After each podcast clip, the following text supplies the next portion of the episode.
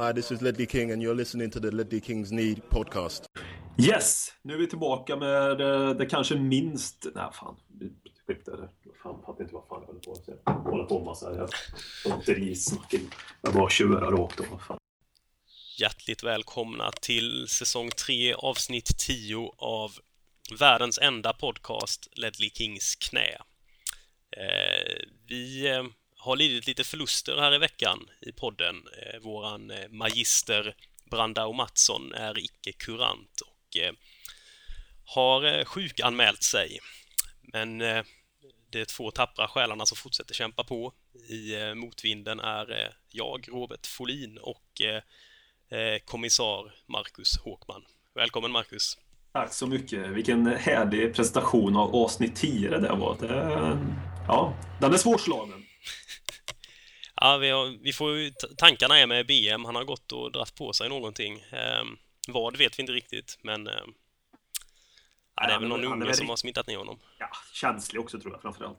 Ja, det är det kan. Nu får vi nog akta oss vad vi säger för att han skulle lyssna på detta avsnittet för en gångs skull. Så vi kanske ska tänka på våra BM-kommentarer de närmsta 3 timmarna. Dags att hämta hem det ännu en gång. För jo, du vet ju hur det slutar varje gång vinden vänder om. Det spelar väl ingen roll, håller det finger långt. Alla de minne får, de är det minne blått. Det här är ingen blå grej som rent spontant blir omtalat på något omslag som Heidi Montage eller Spencer Pratt. Det är nog den endaste svenska MC'n som har en känsla för rap. Så hey, släng upp en hand om du känner vad som sägs. Är nu en podcast coming your way. Så ge mig femma mannen och bara tryck på play.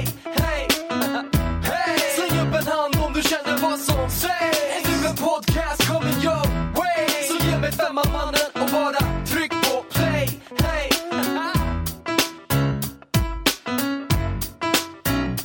Sedan så har vi också begett oss norrut i Storbritannien och mött det numera jobbiga Manchester City.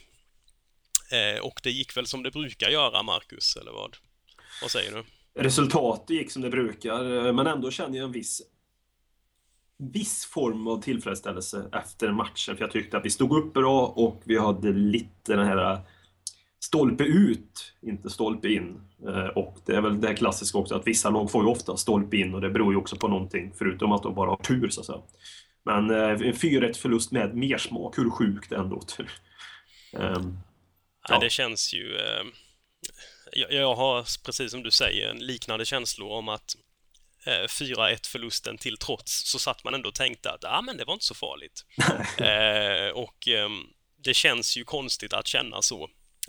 För City är ju ett lag som även i början av deras miljardsatsning så tyckte jag vi fortsatte att ha ganska enkelt för dem. Det hade vi ju haft i många säsonger innan det. Det kändes som det var nästan alltid 3 poäng mot Manchester City. Men de här senaste säsongerna så har vi ju råkat ut för ett gäng käftsmällar mot dem. Förra säsongen 6-0 borta, 5-1 hemma. Vi har förlorat med 5-1 hemma 2 gånger de senaste 3 säsongerna tror jag. Och ja... tyvärr fortsatte ju det där. Jag vet inte hur mycket egentligen det sitter i huvudet hos spelarna. Det känns ju som att ganska ofta i de här matcherna så är det ändå ganska så suspekta domslut eller suspekta beslut som tas av våra spelare som gör att det rinner iväg. Ja, så är det ju. Domarinsatsen i lördags var ju väl under all kritik också. Första straffen som de får på Lamela. Han drar ner Fat Frank så att säga, så är det ju absolut ingen straff. Och det är ju ingen straff ännu, så Dado trillar som en liten... Ja, tyvärr filmar han ju det och han är ju inte ens innanför straffområdet. Nej. Så det är också fel och domaren var... Ja, det skulle förhålla mig mycket om han dömer till helgen så att säga, i Premier League. Det behöver han ju inte göra. Han behöver förstå över nu en omgång här kan jag tycka. Eller åka ner och köra lite League One. Nej, jag brukar alltid försöka undvika att skylla på domarna. Jag tycker det är inte så sympatiskt att göra. Men i det här fallet så är ju liksom, han var ju helt bedrövlig fast åt båda hållen. Men City är ju var ju bättre än oss, och därmed så fick de väl mer fördelar på grund av att de kom i mer situationer där han gjorde felbedömningar. Ja, exakt. Hade vi gjort det så hade vi säkert också fått med oss beslut med, för alltså, han var helt borta. Ja, men det är ju det klassiska att varför fick alltid Manchester United ner straffar på hemmaplan? Jo, det är för att de kommer i mer sådana situationer också än vad motståndarna gör runt omkring straffområdet. Och samma sak är det ju här med Aguerro, för det var väl han vi mötte i lördags framförallt, som är en fantastisk fotbollsspelare på alla sätt. Det går liksom inte att sticka under stolen med det. Och han har varit ihop med Maradonas dotter också. Mm. Och det, alltså, man, de är inte tillsammans längre, eller? Nej, det kanske de, jag vet inte, det är väl önsketänkande från min sida kanske, att de inte är ihop längre. Så vi kan väl låta det vara, det kan väl låtas få vara så i min huvud en timme till medan vi pratar, för någon gå in och sänka den här drömmen jag har fortfarande att jag ska sitta och käka julmiddag med Diego. Ja, det är väl Agueros son där som har Aguero som far, Maradona som morfar och Messi som gudfar. Det är en ganska skön uppsättning lirare att ha. Vem tar man bort? Ja, det är ju Messi åker väl först. Ja. Jag tycker han är ju... Han är mindre rock'n'roll liksom. Oj, vilken tråkig person det verkar vara. Lionel Messi, fotboll kan han spela, men sitta och prata med honom över 3-4 öl där. Ja, då sitter man nog med iPhonen efter 15 minuter och går in på Facebook, tror jag faktiskt.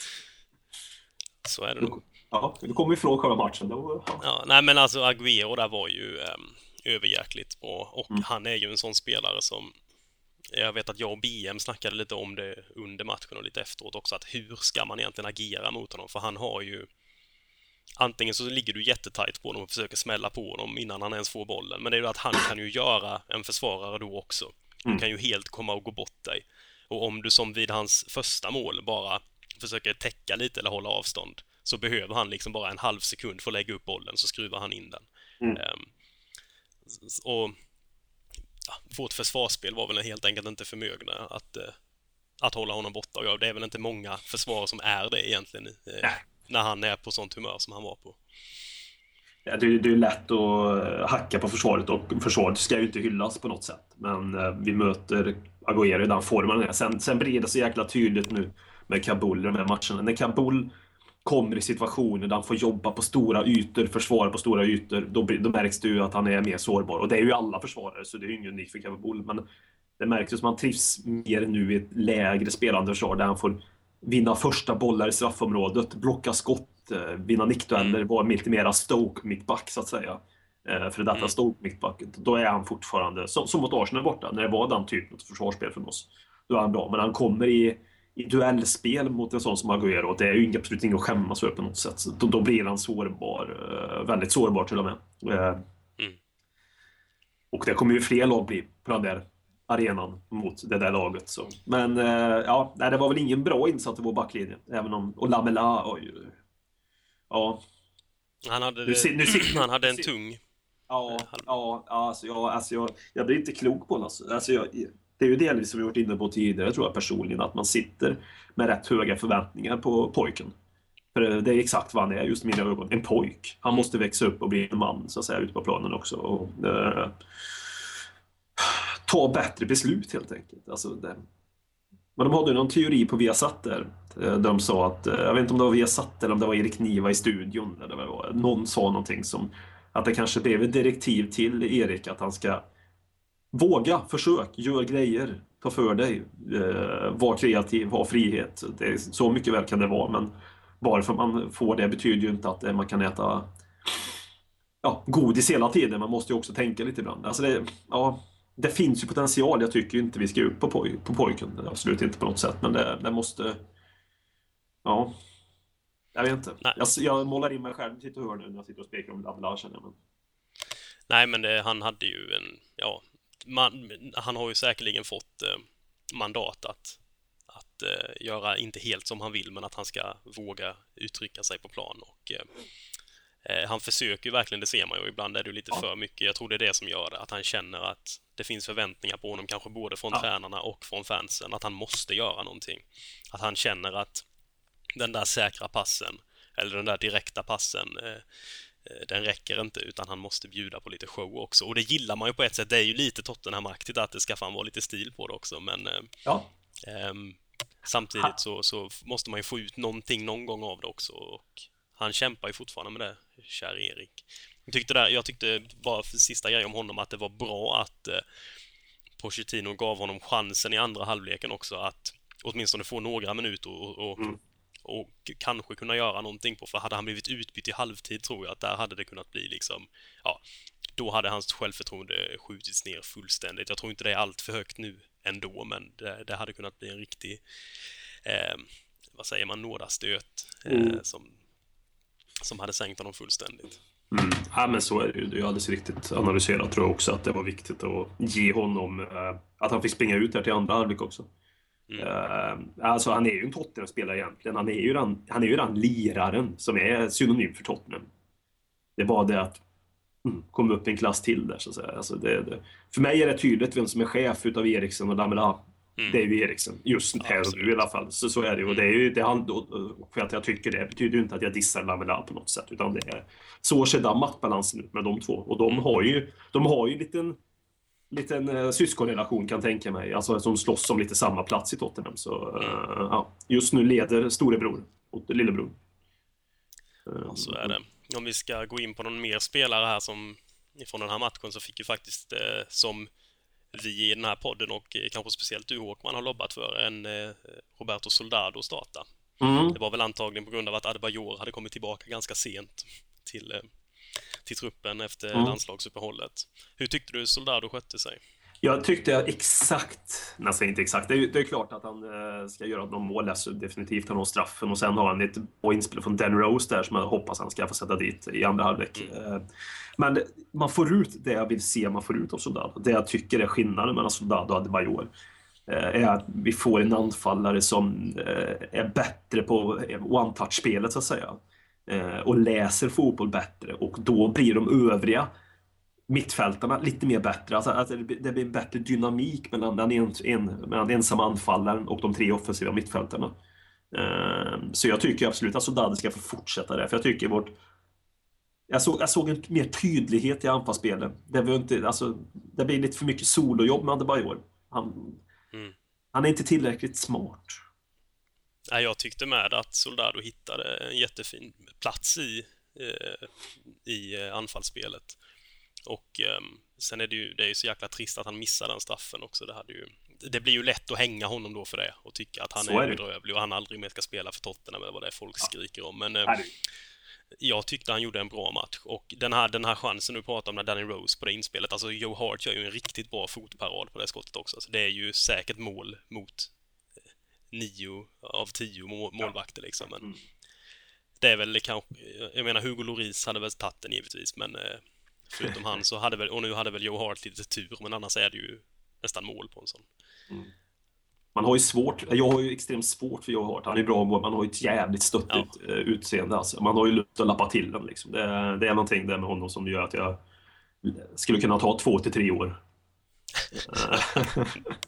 Han betedde sig ju sjukt osympatiskt mot Sverige också i U21 eller EM var det kanske här på hemmaplan. Där han stod i mål där och det känns som en ganska osympatisk snubba. Det är väl en duktig målvakt när han har sin dag, men så är det. Men man ger inte mycket för honom så där. Det är vi överens. Så mycket annat. Nej. Ja, när jag är beredd på att ge dig alibi om det behövs efter en stök i afton. Men jag var i bergen. Det är bra, jag har alltid en standby i bergen som standby. Ja, för fan, du är alltid här, Håkman. Känns bra. En sista spelare här som det var ju Fazio, måste vi prata om, som fick göra sin debut, kanske ganska oväntat, borta mot City här, eller sin ligadebut för Tottenham, på Jan Vertongens bekostnad. Tankar kring det? Har du hört någonting mer om liksom, var det att Vertongen vilades efter det här landslaget eller? Ja. Det känns som nästan som mobbing liksom, att sätta in Fazio i den där matchen, att han får göra debut borta mot City. Alltså, jag tycker det känns ologiskt på något sätt. Det kan väl vara det att han har fått spela ihop Fazio och Kabul under... Alltså, jag tycker inte att det är rätt för landslaget skulle. Jag bara tänker eventuellt hur Pochettino kan ha tänkt att det kan vara någon sån grej. Men annars tycker jag känns, ja, det är fel att göra den första matchen för Fazio på något sätt, tycker jag. Det är inte jag tyckte... Nej, det är märkligt är det. Men han... Jag tyckte han gjorde det ganska... Alltså visst, att straffen är ju... Det är ju straff. Jag tycker inte han ska bli utvisad för det. Jag tycker det är straff, men jag tycker inte det är rött kort. För jag tycker inte det är en uppenbar målchansutvisning. Det är liksom inte garanterat att Aguero kommer på den bollen. Och jag gillar egentligen inte målchansutvisningar heller. Jag tycker det är ganska... Det är som... Ja, jag tycker det borde vara så här. När det blir de här målchansutvisningarna, att sätter personen straffen så ska det bara vara gult kort. Missar han straffen så kan det bli rött kort. Det ska vara ett sätt att komma runt det där på den vänster. Ja, möjligen. Nej, men jag tycker att det är solklar straff. Sen har jag liksom inte riktigt bestämt vad jag tycker om det, utvisningen eller inte faktiskt. Men straffen är för mig ingenting att säga om alls. För det är jättet att han rycker tag i... Jag går ner och där är ju... Ja, det ser vi ju allihopa. Men det är alltså återigen, det är en konstig match. Så här måste jag bara plussa för en som jag har hackat på i flera år. Och jag har hackat på allt han har gjort, typ Danny Rose. Alltså jag tycker hans inläggsspel har blivit en... Och det grundar jag inte bara på det här inspelet han gjorde mot Sudan, men hans låga inlägg, Danny Rose, de är väldigt fina, måste jag säga. De skapar oreda i motståndarlaget. Och det är väl någonting säkert som alla andra har sett redan, och jag är jävligt sen på den bollen. Men jag är ofta sen.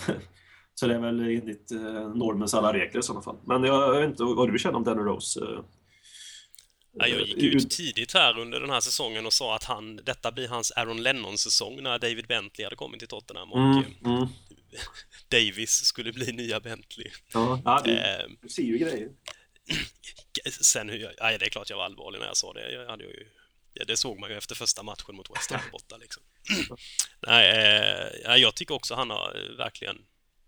Han har varit bra den här säsongen. Och en sak jag gillar med Rose också, jag tror jag sagt det tidigare, det är att han visar lite också att han bryr sig. Han kan bli förbannad på när han får ett domslut emot sig eller när någonting inte funkar. Han visar känslor och jag gillar att se det. Och sen har han ju faktiskt spelat... Han förtjänar ju att vara första... Absolut. Val på vänsterbacken. Det var väl många inför säsongen som... Och det finns fortfarande de som tycker att Davis ska starta. Jag vet inte vad Davis har gjort för att förtjäna att peta Rose, jag tycker. Eller vad liksom, Rose har gjort. Rose kan... Nej, precis. Rose måste förlora sin plats just nu, känns det som. Han måste göra bort sig i ett par matcher för att bli petad därifrån. Ja, det kan ju vara... Alltså, det var kanske... är en bra investering, 10 miljoner pund för Ben Davis, för att det har fått Dan Rose och vakna till liv på den vänster. Alltså, det är ju det här med konkurrens. Man mår bra av konkurrens. Alltså. För han var ju the one and only förra året. Nu är han inte the one and only. Nu finns det en till där som ändå flåsar i någon form av nacke. Liksom. Och det är skoj. Alltså. Han har ju ändå varit i klubben sedan han var 17 år och 16 kanske. Så det är väl det, men det vore ju jättefint om han kunde få gå en fin Tottenham-tid till mötes, likt Justin Edinburgh. Så det,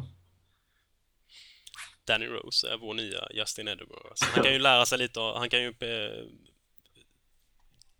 sig lite av, Kyle Naughton kanske också kring försvarsspelet, så kan han bli en riktigt fin ytterback. När jag spelar FM, 5-6 år sedan jag spelade, men när jag spelade lite grann förut så döpte jag mig ofta till Justin Edinburgh av någon anledning, jag vet inte. Det var mitt människonamn. Någon form av informell hyllning till en ganska usel vänsterback, om sanningen ska fram här, men ja. Så vi ställer oss bakom Justin Edinburgh. Det gör vi.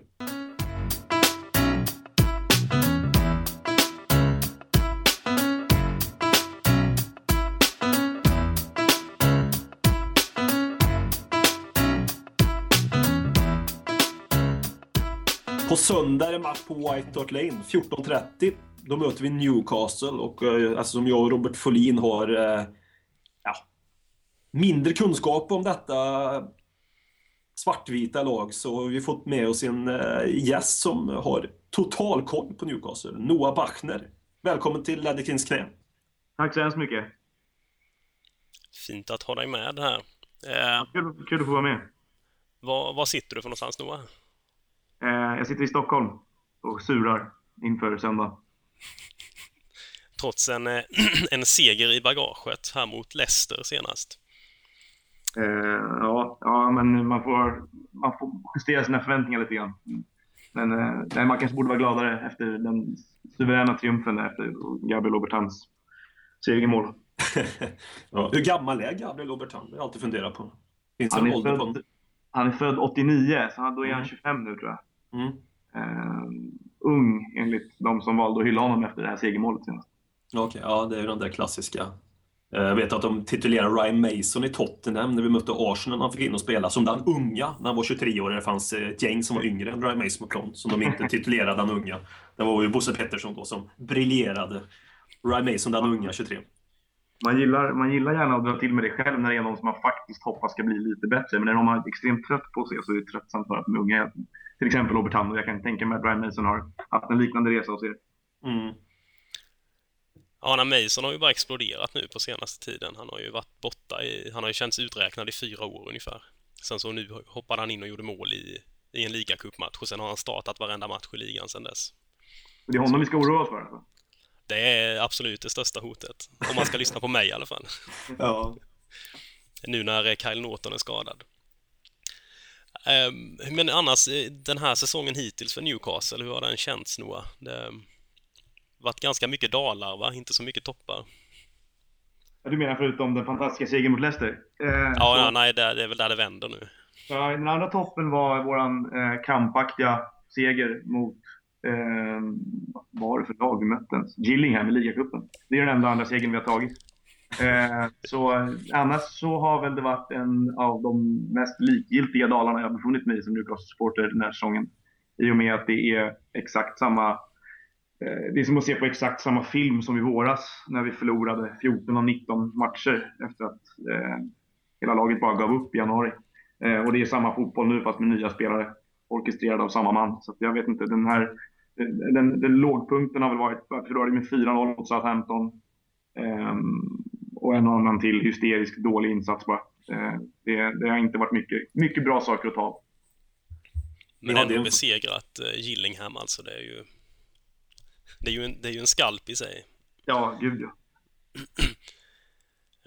Men vad sitter man på för förhoppningar egentligen som Newcastle-supporter inför en sån här säsong? Jag har ju följt både Newcastle och dig ett tag och läst mycket av det du har skrivit på Svenska Fans, och det känns ju inte jättehoppfullt från varken din sida eller speciellt många andra Newcastle-supporters sida. Nej, det här är en speciell period som Newcastle-supporter också, därför att klubben kommunicerar ganska tydligt till fansen att vi inte ska hoppas på för mycket heller. Och då blir det väldigt svårt att hoppas när vi inte ens vill själva. Det som man försökt prata om hela tiden inför säsongen, och som blev förklaringsmodellen till att det gick så dåligt slut på förra, var att vi hade ett stort behov av att uppdatera spelartruppen. Så därför skedde ju någon typ av cirkulation där i somras när man sålde Mathieu Debussy och även använde pengarna från Johan Kabay-försäljningen då till att investera lite nytt i en trupp som Pardew då bedömde var tillräckligt bra för att utmana de Champions League-platser, sa han i juli. Vad som är väldigt tydligt nu i början på den här säsongen är ju att, vilket många fastslog redan för 2 år sedan, att det handlar inte om truppen och spelarnas kvalitet så många gånger, utan det handlar om en tränare som inte har jobbet för att han är en bra tränare, utan för att han är villig att jobba under Mike Ashleys förhållanden. Och så länge den situationen råder så är det väldigt svårt att se hur man ska kunna hoppas på så mycket långsiktigt. Vi kan ha formtoppar likt den vi hade i oktober under förra säsongen, eller november förra säsongen, men det är fortfarande, det finns ett glastak som gör att det är väldigt svårt att leva sig in i matcherna uttaget. Ja, vi minns ju förra årets match och en viss målvakt som var rätt duktig på ett hårt längd, så att säga. Tim Krull. Då blev det väl ett mål till. Ja, det var i november förra året. Det var ju när vi var bra där i några matcher. Ja. Ni var ju väldigt mycket bättre än oss i den matchen, förutom Krull då. Som ju väl gjorde, alltså det finns ju bilder på några barn gråter på läktaren på den matchen som jag giffar som brukar gå runt på internet, så det är ett kul. Det var vansinnigt, det var nog den bästa målvaktsinsatsen jag sett av en Newcastle-målvakt, tror jag. Ni måste ha vunnit skotten med 31 eller sånt här typ. Så vi gjorde en klassisk Pardew-matchplan där och tog ledningen och sen backade hem hela laget i resten av matchen, och det funkade för en gångs skull. Så då tog vi oss alla 3 poäng.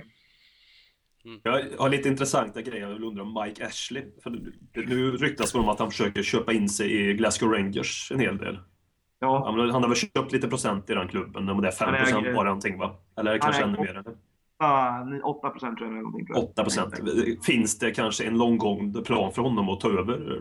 Det är ju svårt för er att svara på, men hur går cirkulationen till tugget bland Newcastle? Att det finns förhoppning att han ska hamna där fullt ut till sist och lämna er till någonting annat. Ja, den diskussionen går ju varm såklart, därför att det finns ingenting som intresserar Newcastle-supportrar mer just nu än diskussioner kring hur Mike Ashley kan få väg att lämna klubben.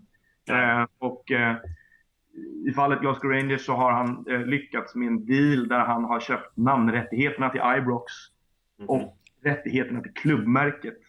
Och han äger även alla deras retail-operationer. Så att Sports Direct har tagit över Glasgow Rangers klubbshop på samma sätt som att Sports Direct driver Newcastles klubbshop. Det var en pinsam episod där vi började sälja Glasgow Rangers produkter i Newcastles klubbshop. Men Ashleys vision för Rangers är nog inte helt tydlig. Han får ju inte äga för mycket av Rangers samtidigt som han äger Newcastle. Samtidigt så finns det inget kommersiellt logiskt argument till varför han skulle vilja ta klivet från Newcastle till Glasgow Rangers, därför att exponeringen för hans hjärtebarn Sports Direct är så mycket bättre i Premier League än i Skottland. Utan jag tror snarare att det är en väldigt smart investering och strategisk förflyttning att köpa så mycket han kan av Glasgow och framförallt då de delar av klubben han vill kunna kontrollera. Ja, det låter ju smått absurt att man kan sitta på äga rättigheterna till klubbmärket. Det låter... Ja, jag vet inte ens vad det betyder. Det är ju skrämmande att man gör det. Så att, jag kan ju bara se vad det kan vinna ut i. Ja, det lär ju bli en stor Sports Direct-logga där också någon gång. Han har ju, hur är situationen just nu med er, med St. James's Park? Heter den Sports Direct fortfarande eller hur är det med det? Nej, den heter St. James's Park igen nu, men den heter det eftersom när vi attraherade, det hette ju Sports Direct Arena i ett år ungefär, och när vi tog in det nobla företaget Wonga som huvudsponsor så såg de behov av lite goodwill i början, så att i deras deal då för klubben så ingick att ta rättigheterna över namnet på arenan, och då döpte de tillbaka den till St. James's Park för att visa sig snälla. Nu är Wonga i juridiskt trångmål, och vilket ju kan innebära att de där namnrättigheterna ryker all världens väg snart, och det kan mycket väl vara så att, att Ashley döper tillbaka. Men just nu heter den St. James's Park och det är jag glad för. Wonga, är det något bettingföretag eller hur är det? För ni har haft någon muslimsk spelare, va, som inte har velat bära den tröjan, eller hur var det med... eller vem var det? Ja, Wonga är ett låneföretag. De sysslar med mikrolån med någon typ av årlig ränta på över 4 000%. De har etablerat sig i framförallt fattiga regioner i England och bedriver ju en verksamhet som är fullständigt oetisk egentligen. Det är som mobillånen i Sverige, fast värre. Det faktum att de har sponsrat Blackpool, Newcastle och Hearts har att göra med att det är klubbar belägna i ganska ekonomiskt utsatta regioner. Vilket ju man kan då ställa frågor till vad Newcastle hade för moralkompass eller Ashley hade för moralkompass när han valde att alliera sig med dem. Det är som deras lånestruktur och deras sättet man lånar pengar av dem är absolut inte förenligt med vissa muslimers praktik av sin religion. Det var, PCC var ju en långtgående konflikt mellan klubben och honom, att han inte ville bära loggan uttaget stämmer. Men det mynnade ju ut ingenting. Det pekades på missförstånd i efterhand och sen så. Jag vet inte. Det finns ju väldigt många sponsorer som inte är förenliga med alla människors religiösa praktik. Ja. Onekligen. Om vi tittar på, bara lite kort, avhandla någonting kanske om själva matchen som ska spelas på söndag också. Vad är formen förutom er storslagna seger mot Leicester? Så är det någon spelare som ändå har stuckit ut på ett positivt sätt i år för er? Ja, men det är det. Och det är faktiskt bara PCC i synnerhet, skulle jag säga, som ser ut som den spelare han var när han kom egentligen i de senaste 3-4 matcherna, vilket är en helt ny företeelse. Han har ett rörelsemönster och en förmåga att nosa upp målchanser som få andra anfallare när han är i form. Och framförallt är han en hysterisk avslutare när han tror på sig själv. Och det har han gjort nu. Han gjorde ju 2 mål mot Swansea och 2 mål mot Hull. Och har även spelat ganska bra i de andra 2 matcherna. Så det är väl en positiv grej. I övrigt Aubertan har sin första formtopp i karriären. Och annars inte mycket. Vårt försvarsspelare har blivit fullständigt. Tim Krul har sett fladdrig ut. Mittfältarna, Jack Holbeck passar bara i sidor där bakåt. Moussa Sissoko ser helt vilsen ut bara han spelar. Ni kan titta noggrant på Johan Gofran som är den mest oförtjänta startspelaren i hela Premier League. Utöver det så är det, han bänkade ju här Remy Cabella men för Robertan. Cabella tycker jag ser spännande ut när han spelar. Han har inte alls rosat marknaden så mycket som han borde.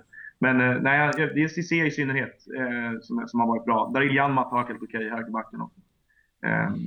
Jag vet inte, det är lite konstigt. Det är svårt att bedöma Newcastles form efter seger mot Leicester för att det kan vara också så att den behövdes för att rycka upp laget ur en psykologisk svacka som liksom ingen tränares inkompetens ska föranleda det som har hänt de senaste 10 månaderna. Det är helt vansinniga siffror som vi har bakom oss liksom. Så att segern mot Leicester kan ju vara någonstans ett bevis för den här truppen också, att vi kan mer än vad vi har åstadkommit även under det här Pardew-tyranniet då. Så att jag skulle säga det är lite lurig formen liksom. Vad tycker ni om Jack Holbeck som kommer från Sunderland? Hur är han mottagen i era led så att säga? På lite olika sätt. Dels gjorde Holbeck en sak av när han var i Sunderland att fira derbysegern var ganska överdrivet på olika sätt. Både på St. James' Park och i sociala medier efteråt och sådär. Och har sagt en annan klumpig grej. Samtidigt så är Holbeck Newcastle-kille från början. Så det vet alla vet om. Och jag tror inte att man orkar fästa för mycket vikt vid det. Han är liksom det minsta problemet i klubben just nu. Hade det varit en annan tidsera så hade det varit en annan. Karlbäck är absolut ingen usel fotbollsspelare, en bra truppspelare, men han har ju kommit in som Kabajs ersättare rent spelmässigt, vilket ju aldrig var särskilt rättvist. Ja, det känns som en ganska märklig värvning för att ersätta Kabaj som är en fantastiskt fin fotbollsspelare. Det är tema i Newcastle, märkliga saker. Det är en av de storslagna strategierna som finns i klubben. Ja. Det finns ju också det ryktet. Jag vill inte säga mycket prata om matchen känner jag. Mike Ashley, finns ju också ett rykte med Mike Ashley, sen om det är ett rykte eller om det är en sanning som jag kanske har missat eller inte, att det är att han har ett hjärta för Tottenham som också har cirkulerat och jag har hört det. Jag vet inte. Ja, det känner till det där ryktet eller inte. Ja. Det verkar finnas ett korn av sanning i det, kan jag tänka mig. Han är ju London liksom baserad fortfarande, han bor där och just i de områdena. Det finns en pub som antingen heter den Totteridge eller så ligger den på en gata som heter Totteridge, som är hans stammishak. Jag vet att Joe Kinnear till exempel blev erbjuden roll som sportchef inne på den pubben. Så jag tror att Ashley huserar mycket i områdena kring Tottenham. Jag kan se framför mig hur han är. Jag tror inte att han hyser några större känslor för Tottenham, för han hyr inte större känslor för någonting mer än sportsdirekt. Men jag tänker mig att han har någon typ av historia. Jag sitter ju inte här och drömmer om en Mike Ashley i Tottenham men långt därifrån. Det är inte någon sån grej. Men det är ju lite. Det låter ju som vi sitter här och, eller mina frågor handlar mer om att gräva din grav ännu djupare. Men det är liksom det här Joe Kinnear-värvningen är ju enligt mig kanske en av de mest märkliga besluten som har funnits. Också en gammal fin Tottenham-spelare också för övrigt. Men Joe Kinnear, att han sadlade om honom, det är ju så tydligt som du varit inne på tidigare att han köper runt massa ja-säger runt omkring sig. Med Alan Pardew som också har en relation som har förstått och Joe Kinnear som också var en homie till Mike Ashley. Ja. Att han rör sig omkring folk som dansar efter hans pipa. Ja, det är så hans liv är uppbyggt egentligen. Det är samma sak om man tittar på strukturen i Sportsdirekt. Det är så här knäppt man blir av allt det här. Jag har ju börjat undersöka ledningsgruppen i Sportsdirekt. Det är samma sak hela vägen ner i klubben nu. Newcastle är en klubb nu stöpt i Mike Ashleys affärslogik och organisatoriska för liksom, prioriteringar. Vår målvaktstränare Andy Woodman är ju Alan Pardews gamla målvaktstränare från Charlton. Han är där för att han är kompis med Pardew. Och hans son Freddie Woodman är målvakt i U-laget. Liksom det går hela vägen ner på spelarnivå. Nu säger jag inte att Freddie Woodman är en dålig målvakt och Andy Woodman är en dålig målvaktstränare. Men det här rinner liksom genom hela systemet. Han har ju inte utsett någon på sportslig merit sen Kevin Keegan, utan det har bara varit kompisar. Det var samma sak när Joe Kinnear skulle ersättas. Blev det Lee Charnley inifrån, för att Lee Charnley är också väldigt villig att göra som han är tillsagd att göra. Och samma sak med vår finansiellt ansvarige John Irving, också tillsatt för att han kom inifrån klubben och förstod vad som skulle göras och vad som liksom gällde för, och så vidare. Och det här är det som du är inne på där med också med ja-sägare runt omkring sig. Det är nog en väldigt viktig aspekt av det faktum att Alan Pardew inte får sparken. För att, han hittar inte många andra tränare som har en historia av Premier League-erfarenhet och samtidigt vilja jobba under de här omständigheterna. Nej, det låter ju som en fruktansvärd situation att hamna i. Liksom. Man hamnar under en tyrann på något sätt. Det viktigaste måste ju nästan bli av med Mike Ashley framför Alan Pardew för... Ja, hugga uppifrån är väl det viktigaste. Alltså, jag har ju sett att det är mycket skrop på Alan Pardew och kanske med all rätt. Jag har så mycket bra koll på hans taktiska kunnande fullt ut så. Men Mike Ashley är ju den som är önskvärd och naturligtvis också per definition mycket svårare att få bort också från klubben. För han verkar, alltså, det var ju för några år sedan där jag fick en känsla av att han var på väg bort. Ja, precis. Eller han har lagt upp klubben till försäljning 2 gånger. Bara de här gångerna, det är mycket som tyder på att det var liksom mest för att lugna fansens missnöje. Däremot när vi åkte ur så ville han bli av med det, då var han trött på det. Men nej, det är som du säger, det är lätt att låta väldigt grinig och väldigt mycket som ett offer och väldigt mycket martyr som Newcastle-supporter. Och man får ofta höra tillbaka och man förväntar sig att utmana om Champions League. Och Pardew vann ju året tränare och ni kom 5:a 2012 och så vidare. Och de här argumenten, visst jag lyssnar på dem, men jag vet att väldigt många supportrar upplever samma verklighet som jag gör. Och den här extremt hopplösa tillvaron som Mike Ashley har initierat på något sätt. Och all den här bristande ambitionen som allt det här minnar ut i. Jag är ju, som ni frågade från början, vad har du för förhoppningar på den här säsongen? Ja, men vad kan man ha för förhoppningar på en klubb som inte tar beslut på sportslig grund utan på någonting annat? Då är det svårt att se hur vi ska röra oss i rätt riktning. Ja, det är väl det också när man känner att klubben inte kan få en ärlig chans till att växla upp så att säga, till en bättre situation. Alltså att man har... Ja, han är nöjd med att bli 10 och det satsas ju inte på kupporna heller. Fan vad negativ, det låter som jag är Newcastle-supporter. Men han satsar inte på kupporna, heller någonting. Utan kupporna, vad jag har förstått så bara spelar man av kupporna för att komma så högt upp i Premier League som möjligt. För att få så mycket extra, alltså tabellplaceringspengar som möjligt just för att. Blir man 9 eller 10 så skiljer det mer pengar om man vinner FA-kuppen eller inte liksom. Det är inget raljerande, det är ingen konspirationsteori. Det är ju klubben säger rakt ut. Det var ett möte i förra veckan mellan en utvald supportergrupp och klubbledningen där man för 4:e året rad kommunicerade att målsättningen är att komma som sämst 10. Och det kan inte vara målsättningen 4 år i rad för en klubb som ligger.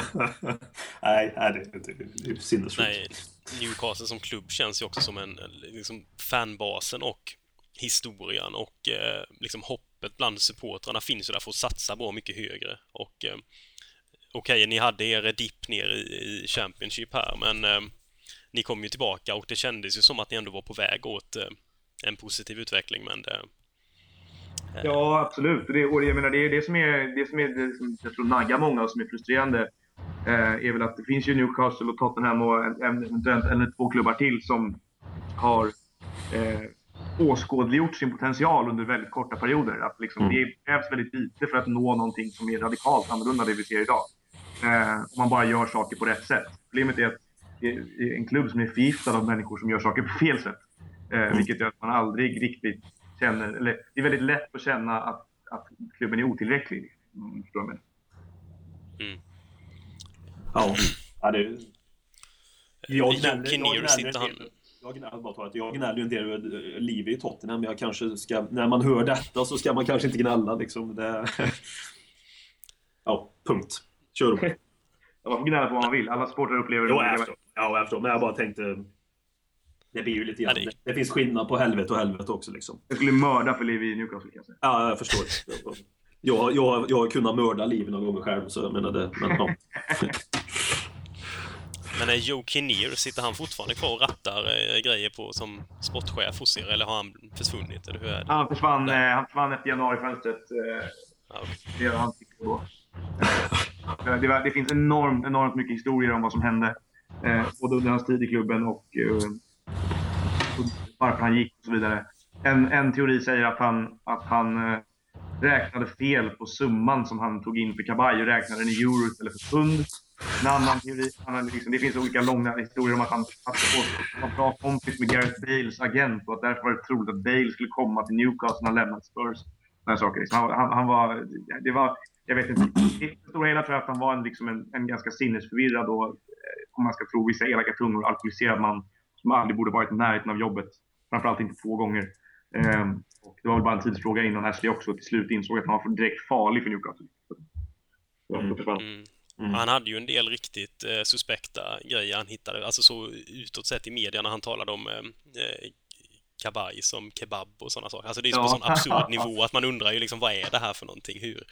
Hur kan det ens? Och det verkade ju vara högst oklart vad han hade för plan med att göra det egentligen. Det var ju knappast för att väcka kabaj. Det var väl, jag vet inte vad han ville med det riktigt. Nej, det enda rimliga anledningen som jag kan tänka mig till varför han blev anställd i klubben igen är att man ville omdirigera kritiken som fanns mot Pardew mot någon annan för att ge Pardew lugn och ro. Det är på riktigt det enda jag kan tänka mig, för att det är ett så vansinnigt beslut. Jag säger fortfarande det, jag sa det när jag kom. Det är så knäppt så att jag blir inte ens arg. Jag bara skrattar också. Det är så knäppt så att det finns inte inom ramarna för vad man kan bli arg på. Utan jag tror bara att det var ett PR-move för att omdirigera kritik från Pardew. Kinero är ju en av många spelare då, och vad man ska kalla honom för, manager, sportchef, halvdåre som har rört sig mellan Newcastle och Tottenham. Vi har ju en del gemensamma nämnare där faktiskt. Det är ganska många sköna karaktärer också som har rört sig jättemånga i båda klubbarna. Vi har ju Chris Hughton är ju en som väl var det Pardew som, eller vad säger jag, Ashley som utsåg honom till tränare för i år. Ja, indirekt. När vi åkte ur så skulle Ashley sälja klubben och ville inte utse en ny manager på heltid. Och alla, Alan Shearer hade lämnat efter att vi åkte ur, som du var huvudtränare de sista 8 matcherna. Erbjöds inget nytt kontrakt. Hughton var den enda ledaren kvar i klubben i princip. Så han tog tag i laget när säsongen väl började och gjorde det så pass bra att han fick ett 3-årskontrakt efter halva säsongen i Championship. Så att det var Ashley som utsåg honom till tränare då, även om han inte handplockade honom. Hughton är extremt väl omtyckt i Newcastle. Han är en av de personerna som har betytt mest för klubbens moderna historia, skulle jag säga. Han känns som en oerhört sympatisk person också, Hughton. Svårt att tycka illa om honom. Jag tror det måste finnas många utanför både Newcastle och Tottenham som tycker om Chris Hughton. Ja, jag ser ingen anledning. Det finns väl ingenting hos den mannen som går och gillar. Otroligt värdig karaktär. Jag älskade att lyssna på honom när han pratade efter matcher och sådär. Det var alltid väldigt uppriktig analys av vad som hade gått fel och drog sig aldrig med lögner eller ursäkter för saker och ting. Och dessutom så verkade han ha förmåga att få ett lag att svetsa samman på ett fantastiskt sätt. Så honom har jag väldigt mycket tid för. Andra spelare här som har... Jag har hittat ett litet intressant mönster här i spelare som går från Newcastle till Tottenham, om vi går vidare lite på det. Ämnet är ju Chris Waddle, Paul Gascoigne och David Ginola. Ja. Väldigt vad vi brukar kalla typiska Tottenham-spelare. Uttrycker mycket flärd, kreativitet. Det är fantastiskt underhållande spelare att titta på. Har ni lite samma känsla i Newcastle hos fansen där, att ni vill ha den typen av fotboll också? Det är sådana här karaktärer som är viktiga att ha i klubben. Ja, det tror jag vi delar väldigt mycket med Tottenham. Och jag tänkte på lite grann när du frågade om jag ville vara med och babbla här. Det är ju en av de lika karaktärsdragen mellan Tottenham och Newcastle som klubbar, tror jag. Man har ett väldigt romantiskt fotbollsideal. Just det här som du säger med underhållningen som är så viktig hela tiden. Det måste finnas en elegans och en estetik i vad man gör. Inte på Arsenals mer pretentiösa sätt, utan mer charmigt. Där det är viktigt att det är ett äventyr hela tiden. Att det inte är någon tråkig 1-0-seger till höger vänster. Det finns ju en schablonmässig stereotyp kanske när det gäller Newcastle och Tottenham supportrar, att man förlorar hellre med 4-3 än vinner med 1-0. Det stämmer ju inte alls. Utan snarare att det här med att jag skulle ju ta 18 månader vansinne med Kevin Keegan som inte mynnar ut i någonting för det här säkra tiondeplatsen.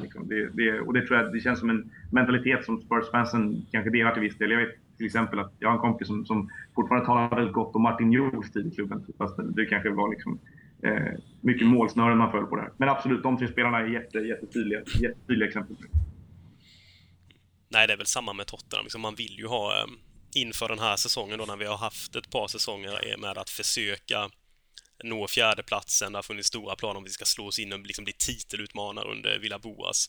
Så det känns det som att ganska många hade det enda som förhoppningen var inför den här säsongen. Det var att vi ska spela lite roligare fotboll. Sen får liksom resultatet bli det det blir. Men vi vill se anfallsfotboll igen. Vi vill se att vi bjuder upp till dans och kör på. Ja, det är liksom, jag tror West Ham har lite samma sak också. De, även när de vinner med Allardyce så buar de ju liksom. Och det var samma sak när Allardyce var hos oss. Man går ju inte på fotboll för att se en disciplinerad 1-0-seger som består till 100% av utsparkar från målvakten till anfallaren. Liksom. Utan man vill ju se en ytterback som tar en idiotisk djupledslöpning men skjuter i stolpen och sen kontrar de in 1-0. Fine, det köper jag. Liksom. Det är så man faller med stolthet. Liksom. Jag bryr mig inte ett skvatt om någon annan typ av fotboll egentligen. För det är underhållning mer än någonting annat. Och jag vet inte, den där inställningen delar jag verkligen till 100%. Den saknar jag väldigt mycket nu. Och jag förstår precis vad ni menar med ville bli av med Vias Boas där för att se någonting annat kanske. Det känns som en fullt rimlig tankegång i mitt huvud. Men just nu för Newcastle känns det som att det är en sak jag har funderat lite på. För det känns som att Tottenham och Newcastle är ganska lika klubbar sett till vad man står i, eller åtminstone stod i fotbollshierarkin i England. Man var de som möjligen skulle kunna utmana. Men det känns lite som att just nu så Tottenham har åtminstone försökt bjuda upp till dans lite, men man har liksom aldrig riktigt fått till det. Man har fallit på målsnöret eller ja. Men hos Newcastle nu känns det som att ni får inte ens dansa. Ni får inte vara med på festen. Hur känns det för? Det känns som att ni borde känna oerhört, eller ja, vi vill inte få dig att må dåligt, men det känns som att ni har ju den potentialen också. Ni har väl alltså större arena än Tottenham, tror jag. Ja. Och historiskt sett under liksom 90-talet så var vi ju ni bra mycket närmare att komma någon vatten vad Tottenham var. Ja, det är det jag menar med det. Det är det här, både Spurs och Newcastle, och man kan väl kanske inte väva in Everton i den fåran också egentligen. Att man har någon gång visat för världen att det går, att vi kan etablera oss på den här nivån. I Tottenhams fall så tycker jag att det är ganska mycket otur i vilken tidsera som ni fick ordning på saker och ting. Därför att i vilken annan tidsera som helst, eller de senaste 25 åren i alla fall, om ni hade haft, liksom, drivits med samma förnuft och disciplin och liksom, ska man säga, lite sluga ambition som ni gjort under Levi de senaste åren, så hade det burit mycket längre än när ni hamnar under den här Manchester City Chelsea-eran som vi har just nu. Så era framgångar blockeras lite grann av det, tror jag. Newcastles motsvarande period var ju på 90-talet, när man egentligen skapade den här plattformen för en klubb att bli egentligen hur bra som helst. Och tittar man på hur Newcastles strategi på den tiden såg ut och vad man sa från ledningen och så vidare, så fanns absolut inget tak. Det var så här: spelare ska välja oss före Barcelona, var klubbledningen ut och sa. Man köpte loss Alan Shearer, blev världens dyraste spelare 96. Så vår motsvarande förmåga att få ordning på saker och ting var väl då. Men vad jag vill komma med det är bara att Tottenham och Newcastle och till viss del Everton har ju egentligen alla förutsättningar. Det är inte så många lag som har det. Att inte bara göra en bra säsong och sluta 4, utan att faktiskt etablera sig där. Och där har du helt rätt. Där, den förutsättningarna är vi inte så nära att ta tillvara på.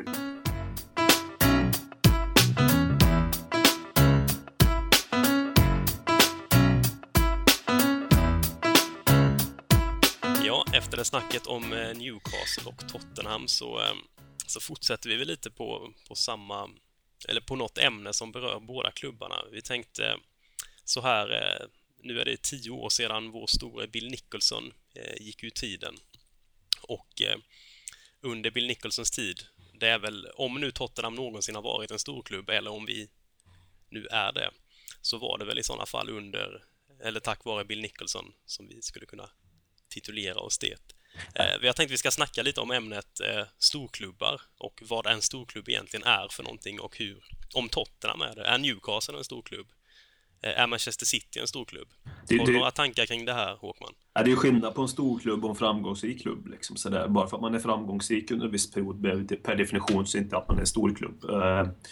Sen hur ska man mäta storklubb? Är det beroende på hur många som fyller en arena till exempel, hur många personer som går in? Är det kombinerat med framgång? Ska man titta bak i historiken, hur mycket de vunnit liksom från 1900-talet och framåt? Eller ska man bara titta på det som har hänt sen Premier League startade, om nu ska hålla oss till den engelska fotbollen så att säga? Nej, det där är ju jättekomplicerat. Tottenham är väl per definition någon form av storklubb, men sen, alltså, vi tillhör ju inte drakarna på något sätt. Vi har ju ändå en ganska fin historik med många titlar. Spurs, City, de är storklubb. Ja, det vill jag inte tycka att de är storklubb. De är framgångsrik klubb, men jag ser inte dem som en storklubb här och nu. Liksom. Det är jättesvårt. Jag har inget glasklart svar på frågan. Jag gör bara frågan ännu mer komplicerad och luddig, känner jag. Har du några, hur känner du kring Newcastle där uppe? Hur är er självbild kring det nu? Är ni liksom en storklubb, eller vad tycker ni? Det är nog delad, den åsikten. De som är fostrade som Newcastle-supportrar på 90-talet som jag och början av 2000-talet, där vi under Kevin Keegan och Sir Bob Robson fick alla bevis framförda för oss att vi är en stor klubb. Tycker ju det, och tycker att allt annat är att nedvärdera klubbens status eller klubbens, liksom, vad klubben borde vara för någonting. Sen finns det de som har levt med Newcastle under mycket längre tid än så och sett långa perioder av helt annan tillvaro, så de tycker ju inte det. Men det som vi snackade om lite tidigare med förutsättningar för att vara en stor klubb, de finns ju där, och de finns ju, tycker jag, hos Tottenham också. Liksom en så pass bred, stor internationell supporterskara och ett visst mått av historia och sådär. Det gör väl ändå att man kan tycka att man kan klassa båda klubbarna som storklubbar. Ja, jag har ju också börjat tänka kring just termen storklubb och Tottenham, speciellt sedan vi började utmana om fjärdeplatsen och försökte slå oss in i Champions League, och när vi väl hade lyckats med det så verkade det som att självbilden hos Tottenham-fans var att vi är ju historiskt sett en jättestor klubb, och så vi förtjänar ju att vara här i Champions League. Verkade på något sätt som att man hade glömt att det hade gått nästan 50 år sedan senaste gången man hade varit med i motsvarigheten då i Europacupen. Det var väl 1962 eller något sånt där. Men det kanske är lätt för supportrar att få en skev bild av sitt lag. Men därför är det inte riktigt intressant att höra vad andra supportrar har för tankar om Tottenham.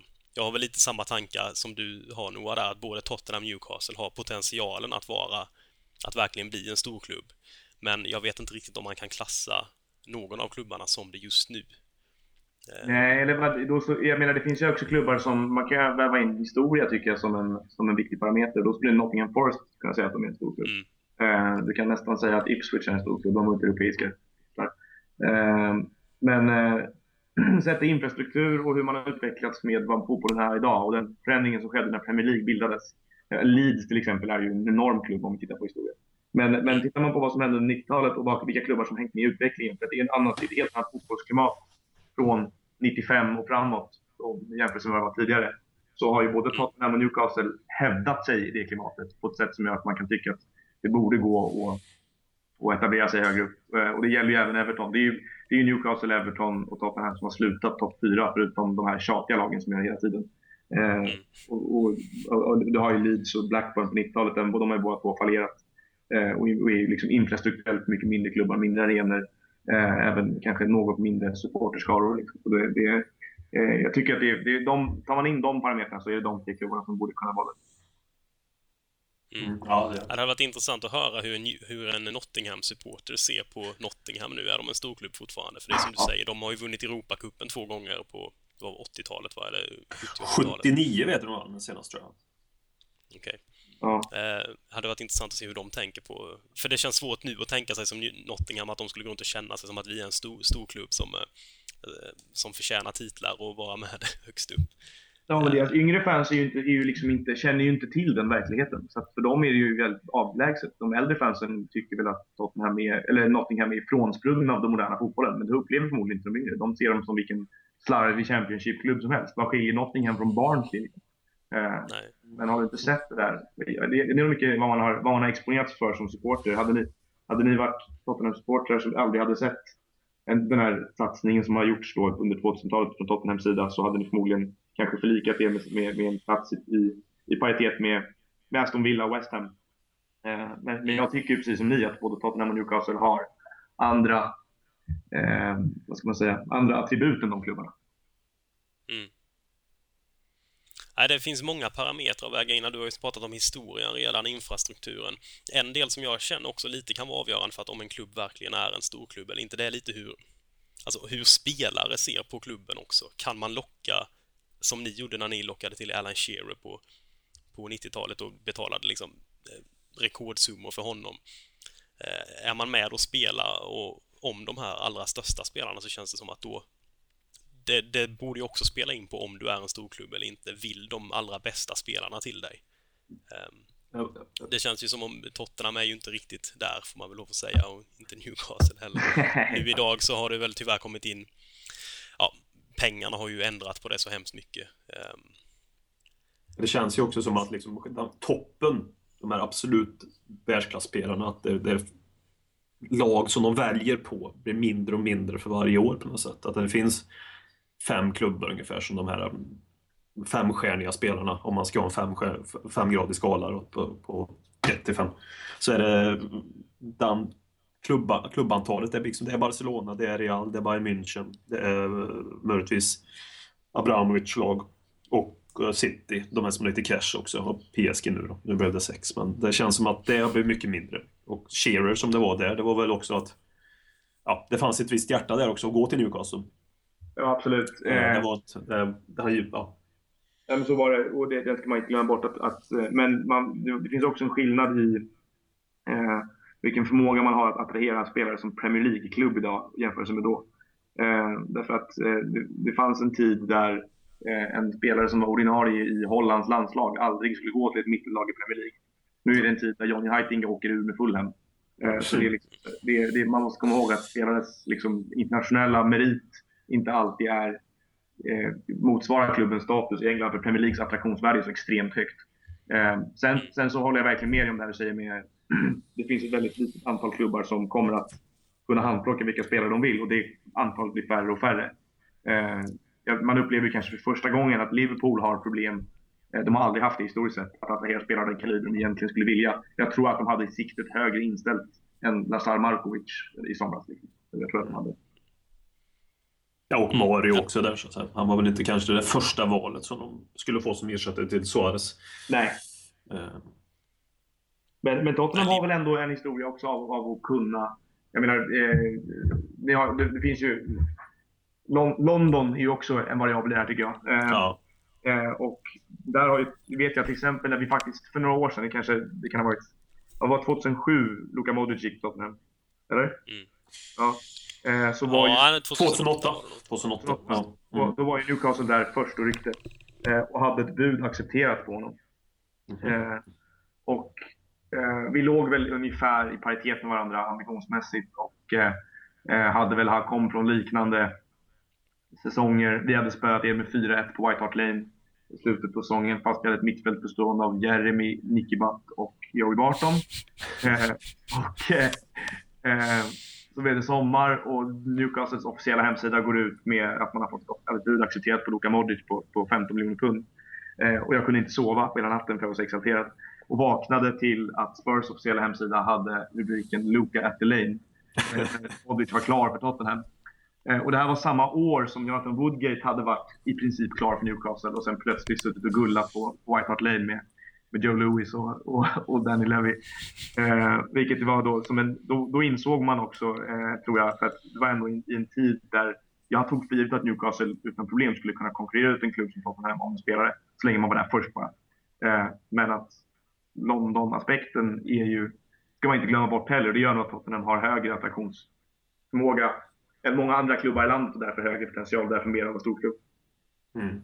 Ja, det där med huvudstadstänket är jag helt enig med. För det är en fruktansvärt stor fördel att, för oss då, som Tottenham, att det finns i London, och att det är ju fler än bara spelarna som ska bo i landet. Det finns ju även flickvänner som har någonting att säga till om ibland. Och att jag kanske föredrar och har det gott i London istället för att vara någon annanstans i England.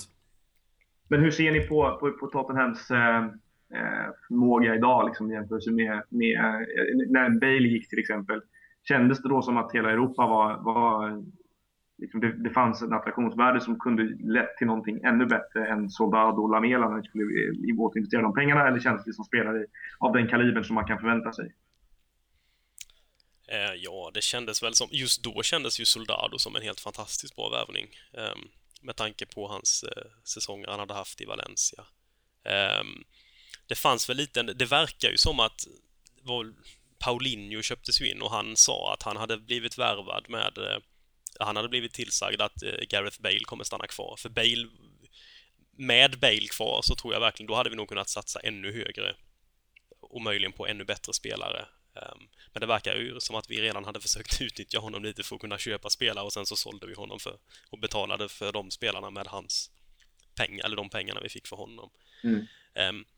Men att vi säsongen innan hade lyckats få hit, alltså att vi har signat Hugo Lloris förstår ju inte jag. Jag har fortfarande inte fattat att han spelar i Tottenham. Jag tycker han är en fantastiskt bra målvakt och jag har varit ett oerhört stort fan av honom i många år. Jag var helt övertygad om att han skulle gå till liksom Real Madrid eller Barcelona eller något sånt lag. Och Jan Vertonghen är också, när han är på humör, en väldigt bra spelare. Och Christian Eriksen också. Så det känns som att vi har fortfarande en ganska bra attraktionskraft när det gäller att signa spelare. Men vi måste nog plocka dem när de är antingen precis innan de har blommat ut och blivit liksom världsklassspelare, eller om de har varit och börjat tappa lite, som typ i fallet Rafael van der Vaart som kommer att vara helt magiskt bra i Tottenham i två säsonger. När han väl var på lite dekis egentligen. Det känns som de två innan, som du säger där, precis innan de blomstrar eller när de har glömt bort av eliten lite grann. Det är ungefär som att Newcastle kunde ta Hatem Ben Arfa efter 5 ligatitlar och 30 landskamper när han var 23 år. För att han hade bråkat så mycket liksom. Och det samma sak gäller Johan Kabay då, som hade varit lagkapten och vunnit ligan med Lille, men ännu inte riktigt bekräftat för resten av Europa hur bra han faktiskt var. Det är där man kan komma in någonstans. Och där, den attraktionskraften som Spurs har där, som Newcastle har där, och som Everton har också, får vi säga, eftersom de faktiskt fick loss Lukaku och fick honom att skriva på för dem som oss. Den har inte många andra klubbar, skulle jag säga. Jag tror att väldigt många spelare väljer Newcastle och Tottenham och Everton före Southampton, Swansea, Aston Villa och West Ham, av den anledningen att de var väldigt starka varumärken på kontinenten fortfarande, med tanke på klubbarnas historia och upplevda storlek. Ja, det finns nog något i det. Men, och det gäller ju då att om man verkligen vill etablera sig uppe som en stor klubb, så gäller det att man landar flera sådana här spelare samtidigt nästan, eller får dem att funka ihop. Vi har ju kanske lite potential nu om vi skulle kunna behålla Lloris, Vertonghen, Eriksen, kanske få Harry Kane att blomstra ut i den världsklassanfallare som han ju kommer bli en dag. Då kanske vi kan bli kvar där uppe på de höjderna. Men en sak jag inte förstår med Tottenhams rekryteringspolicy, är din fråga som jag måste ställa ändå med här nu. Det är att är det inte svårt, eftersom ITK-samfundet på First Community verkar bestämma vilka spelare som kommer och inte. De här Phantom of the Lane och JJ Jetset. Som jag förstår det så är det de som avgör alltihopa när de samlas i sitt ITK-gäng här. Ja, det är de som Levy och Baldini sitter och läser Spurs Community och sen väljer de sina mål därefter, menar du? Ja, de här ITK.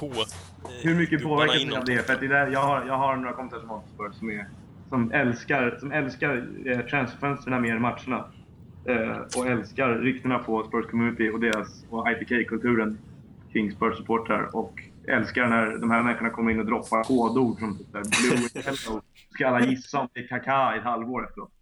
Ja, den här Blue and Yellow-grejen som Phantom of the Lane körde. Det var nog det som fick mig att verkligen tappa hoppet om ITK. Det var så löjligt liksom. Det skulle kunna vara vem som helst. Du skulle kunna tolka in.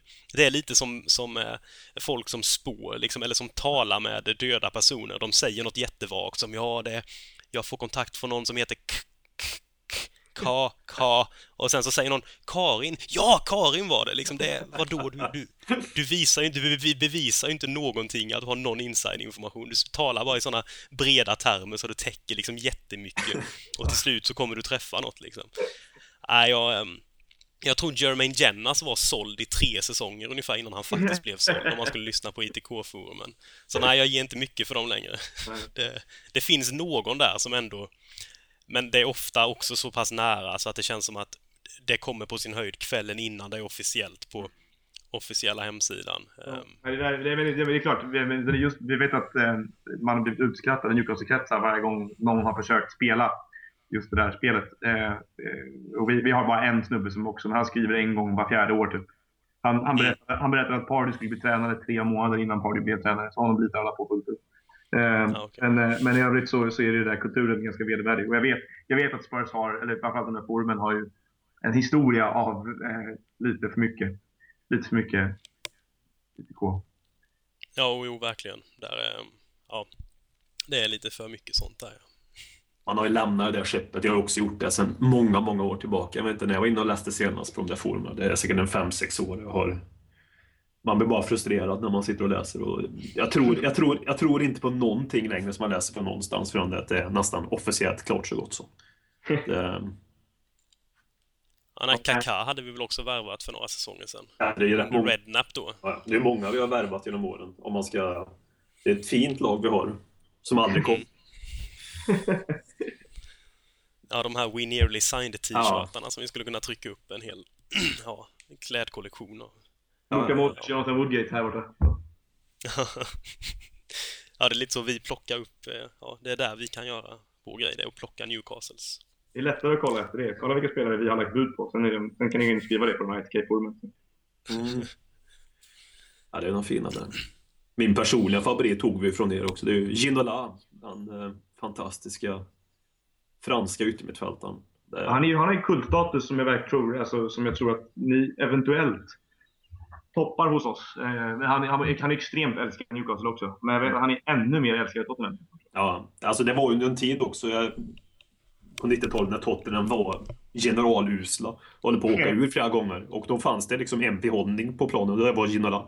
Och det var väl säsongen 97-98 när vi blir 14:e plats någonstans där. Och ändå vinner han årets spelare, både med journalister och spelare. Ja, ett fruktansvärt mediokert också. Så. Ja. Det är extremt. Mm. Och det, han var... Och han blev väl lite... det var ju väl under George Graham-tiden också han var där. Usch. Det var ju Graham som skippade vägen naturligtvis också. Ja, jo, givetvis. Ja, givetvis. Så är det när man inte förstår sig på fotboll. Så. Men han blev liksom någon slags... Han blev liksom antitesen till vad Graham stod för. Mm. Graham var Arsenal. Han var lite tråkigare fotboll. Det gällde liksom... Man skulle vinna med 1-0. Ginola var totala motsatsen. Liksom. Det var show. Och så fort han fick bollen så gick det ju liksom ett sånt här... sus genom hela arenan, men vad som helst kunde hända och folk fick lite hopp igen. Alltså hade ju mycket att göra med den tiden han var i klubben också. Det låter som en total spegling av den numera episka berättelsen om Hatem Ben Arfa versus Alan Pardew i Newcastle. Mm. Ja, ska vi ta den lite kort bara, för jag är väldigt fascinerad av den där. Jag led med dig, jag följde dig på Twitter och läste allt du skrev om Ben Arfa och... Jag hade ju, en tanke jag hade var att han skulle ju kunna fått bli den här nästa Waddle, Gassa eller Ginola som kunde komma till Tottenham ändå och få leva ut det där om han inte kunde få göra det i Newcastle. Det kändes oerhört ovärdigt att han skulle gå till Hall av alla jäkla lag. Ja, det håller jag med om. Framförallt så är det slöseri på ett sätt. För att, och jag vet inte hur mycket stor del han har i det själv. Nu var han tydligen ganska bra här i helgen mot Arsenal och han kom in i ligacupen och gjorde 2 assist direkt. Så jag tror att han kommer blomma bra där när Bruce lägger armen om honom. Men för Tottenham del så hade det varit en enorm tillgång för, precis som för alla andra lag. Och jag, liksom, man kan tycka att jag är färgad och lite för romantisk när det gäller min syn på Ben Arfa, men jag har sett nästan varje Newcastle-match i snart 15 år och det är den överlägset mest talangfulla bollspelaren som klubben har fogat över. Jag har sett intervjuer med Kim Källström där han säger att det är den mest tekniska spelaren han någonsin har mött. Den som har jämfört hans teknik med Messi. Det är liksom, det finns väldigt många som säger att en spelare av Ben Arfas kaliber växer liksom inte på träd. Och det var alltid så att det här skulle sluta i att han blev ett hot mot Pardew. Därför Pardew är... jag har inte haft någon salva mot Pardew här riktigt, så jag känner att jag kan göra det. Pardew är den mest negativa människan i världen. Han är rädd för underhållning. Han vill hålla det tight. Han vill hålla segrarna till mekaniska 1-0-segrar. Han vill inte skapa förväntan. Att skapar han förväntan så kommer det komma missnöje. Så att förväntningen ska vara så lågt ställda som möjligt. Vi förlorar så förlorar vi, vinner vi så vinner vi tråkigt. Och Ben Arfa är motsatsen till allt det här. Så fort han får bollen vill han göra tunnel på alla och vinna guldbollen i varje match. Och det är någonstans det man älskar med fotbollsspelare. Han är mycket, på många sätt liksom en reflektion av stora delar av Newcastle-supportrar. En helt verklighetsfrånvänd drömmare. Men hellre det liksom, än fotbollssportare måste drömma. Och har man inte spelare som vågar drömma så liksom, då kommer det aldrig reflekteras på planen. Och allting ställdes på sin spets när vi under en av våra 7-0-4 förluster under 2014 mot Manchester United i april efter matchen så ställde Pardew frågan till laget. Det här har bekräftats av Ben Arfas agent och av flera journalister. I omklädningsrummet ställde Pardew frågan: vad är det som inte funkar? Varför går det som det går? Ni har fritt ord här. Och Ben Arfa ställer sig upp och säger att vi slår ju bara bollen över huvudet mittfältet. Vi tar ner den på marken så vi kan spela. Enligt fransk tv så var han även inne under den här diskussionen på ett resonemang om att spelarmaterialet var tillräckligt bra för att utmana topp 4 egentligen. Vilket i sig är underbart tycker jag också. Men det blir tydligen så pass uppeldat mellan Pardew och Ben Arfa att de var nära att börja slåss. Och Amiobi fick släpa ut Ben Arfa i omklädningsrummet. Och efter det så sågs Ben Arfa inte till. Och i somras fick han träna med U21-laget hela sommaren innan han skeppades iväg sista dagen på transfer. Det var den historien. Talkman show.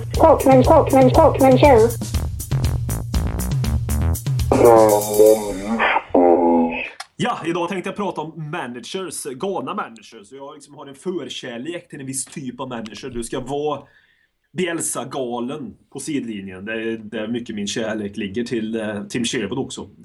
Inte så mycket till hans taktiska kunnande, för det har jag också insett att det är liksom obefintligt nästan. Och det är väl också charmen att man har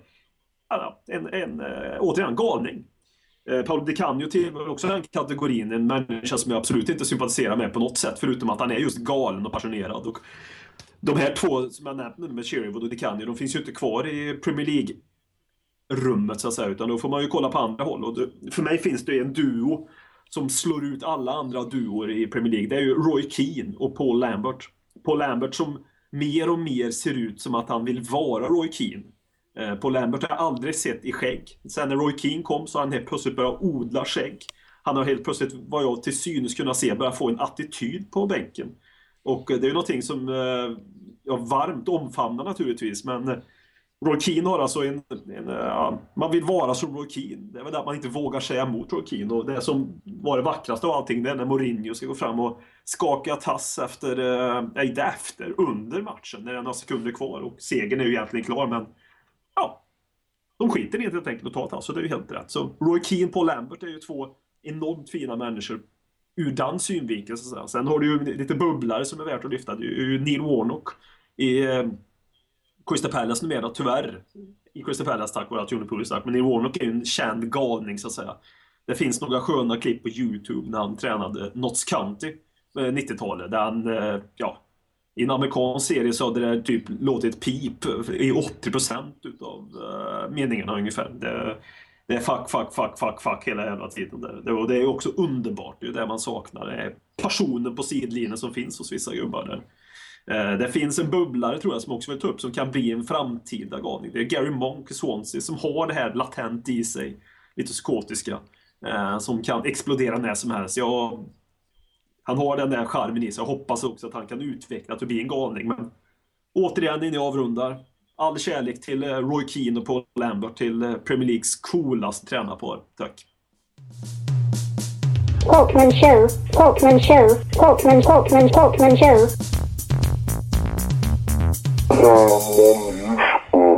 Ja, och efter en fin avslutning av Noah Bachner och en fin Håkman-show av Marcus Håkman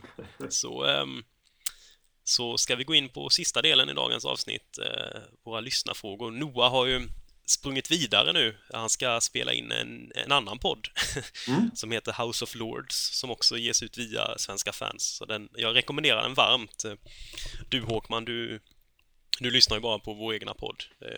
Så är det. Dan och Marcus Birros podd om kyrkan tror jag lyssnar på också. Han har väl någon sån, va? Ja visst, han har Bergen och Birro. Ja, precis. Dan lyssnar på också. Det är de två.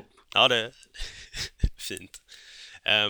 Vi tackar Noah så hemskt mycket för att han ställde upp här. Det blev kanske inte så mycket inför matchen snack egentligen, men det blev oerhört mycket annat matnyttigt tror jag. Om vi går in på frågorna här. Vi har fått in en väldigt intressant fråga från Karl Andersson som frågar vilka i Spurs kommer att bli halvtaskiga experter efter karriären samt vilka drar till Indien och Indian Super League först. Danny Rose drar till Indian Super League. Men jag har hyllat honom lite, då sänker jag honom lite. Vem drar dit? Adebayor drar väl till Indian Super League, naturligtvis. Ja, det skulle han som typ 35-åring eller någonting så drar han dit. Skriver något 4-årskontrakt med en stackars förvirrad indisk klubb. Det är ju någon bodybuilder som äger en klubb där tydligen. Så... Ja, det är väl. Adebayor känns som en ganska safe bet där. Jag vet inte vilka mer det skulle kunna finnas riktigt. Oj. Paulinho tror jag inte. Han vill nog hem till Brasilien igen. Det vill han. Det borde ju finnas fler. Ben Davis. Blir det hans Rysslands äventyr som David Bentley hade? Det blir Indien för Ben Davis. Ja, varför inte? I Goa. FC Goa. Det är en fin klubb att komma till där kanske. En fin klubb. Ja. Hans andra fråga är om vilka i dagens trupp tror vi kan bli lite halvkassa-experter efter karriären. Om en halvkassa-expert, jag tror inte han liksom jämför med Sherwood att det är någon direkt, att det pratar vi ju en annan nivå än halvkass, men... Nej, jag tror det är mer Jamie Redknapp-stil. Ja, precis. Tänker. Jamie Redknapps målfirande efter vi gjorde 4-4 mot Arsenal, den kan man ju YouTubea kan jag säga. Har du sett den? Nej, det har jag faktiskt inte. Nej, det kan jag rekommendera alla att göra. 4-4 mot Arsenal. Redknapps andra match, Lennon gör det 4-5 målet, så är det en klipp på Redknapp, Jamie, hur han firar. Jävlar vad han firar. Titta på den. Ja, men frågan där, alltså det är svårt och vem kan det vara? Jag har ingen direkt på rak arm. Det känns inte som nej. Vem skulle jag kunna? Jag skulle kunna tänka mig att Kyle Walker sitter där och ska och sen att han får någon sån här jättefelaktig roll med om att han ska bedöma försvarsspelen liksom. Och det blir bara jättefel av det. Folk tror att han har ju spelat högerback. Det är klart att han kan försvarsspel. Och så sitter han där och snackar om helt andra grejer. Ja, precis. Jag vet ju att Brad Friedel kör ju lite redan nu. Inte som expert, men det gör lite BBC. Radio BBC där. Men han ser nog som en som kan bli rätt kundig. Lite för diplomatisk bara, Brad Friedel. Att han inte vågar sticka ut. Jag hade ju älskat om Brad... Jag älskar att det är just BBC Radio han gör med. Att Brad inte gör sådär levande bild utan, nej, jag gör radio. Det är liksom min grej. Ja. Det är ett medium han är trygg i. Ja, vissa passar bäst så.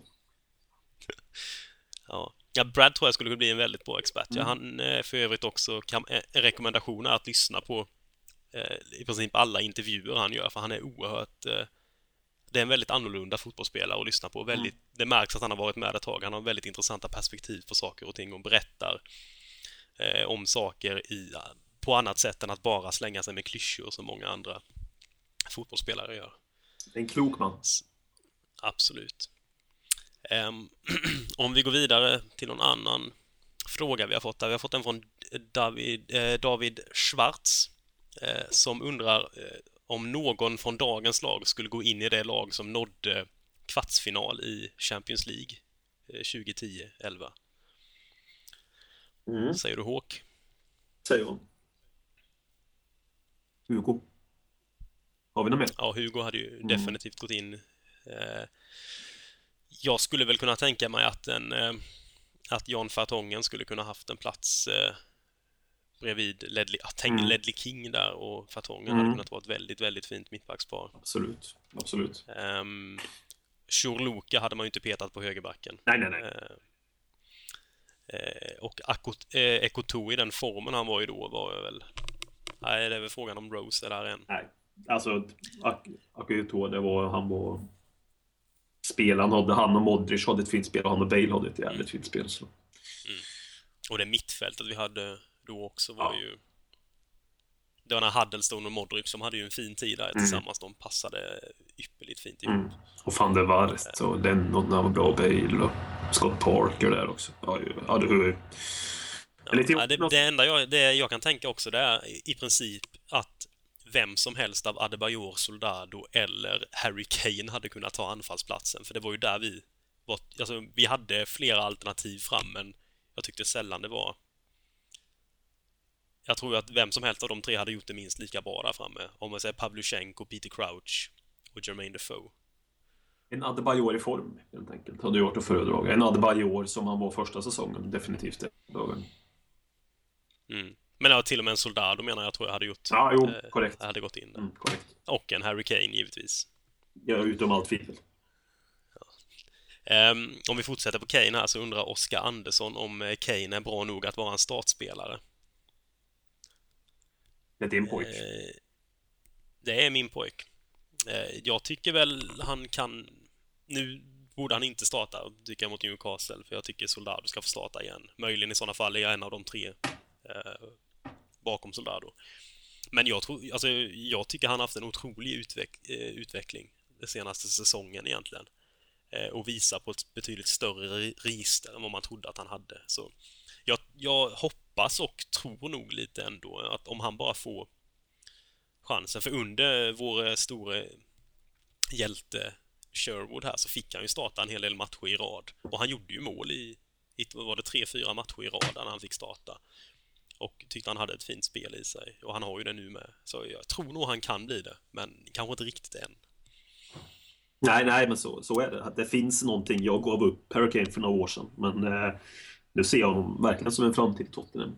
Kanske inte den yppersta toppen i Tottenham. Men vad fan. En viktig kugga då i en trupp och ett lag. Absolut. Niklas Björn undrar: om ni hade fått döpa ert barn efter någon person relaterad till Spurs, vems namn hade det då blivit? Har du några planer här på att skaffa dig en liten väkting med ett Spurs-namn? Det börjar bli hög tid nu kanske. Säden börjar ju vissna kanske. I alla fall, men... Tråkigt svar att säga Ginola till allting, men det är väl den jag tänker på. Mm. Du hade försökt smyga in en David då, eller? Nej, det är ju för stereotyp. Du hade kört Ginola. Ginola rakt av, alltså det... Ja. Men... Inget efternamn. Ginola Håkman hade ju för sig varit ett fantastiskt namn. Ja, det visst hade det varit. Oavsett, då funkar det åt båda könen också. Det... Ginola är ju inte knutet till ett kön heller. Nej.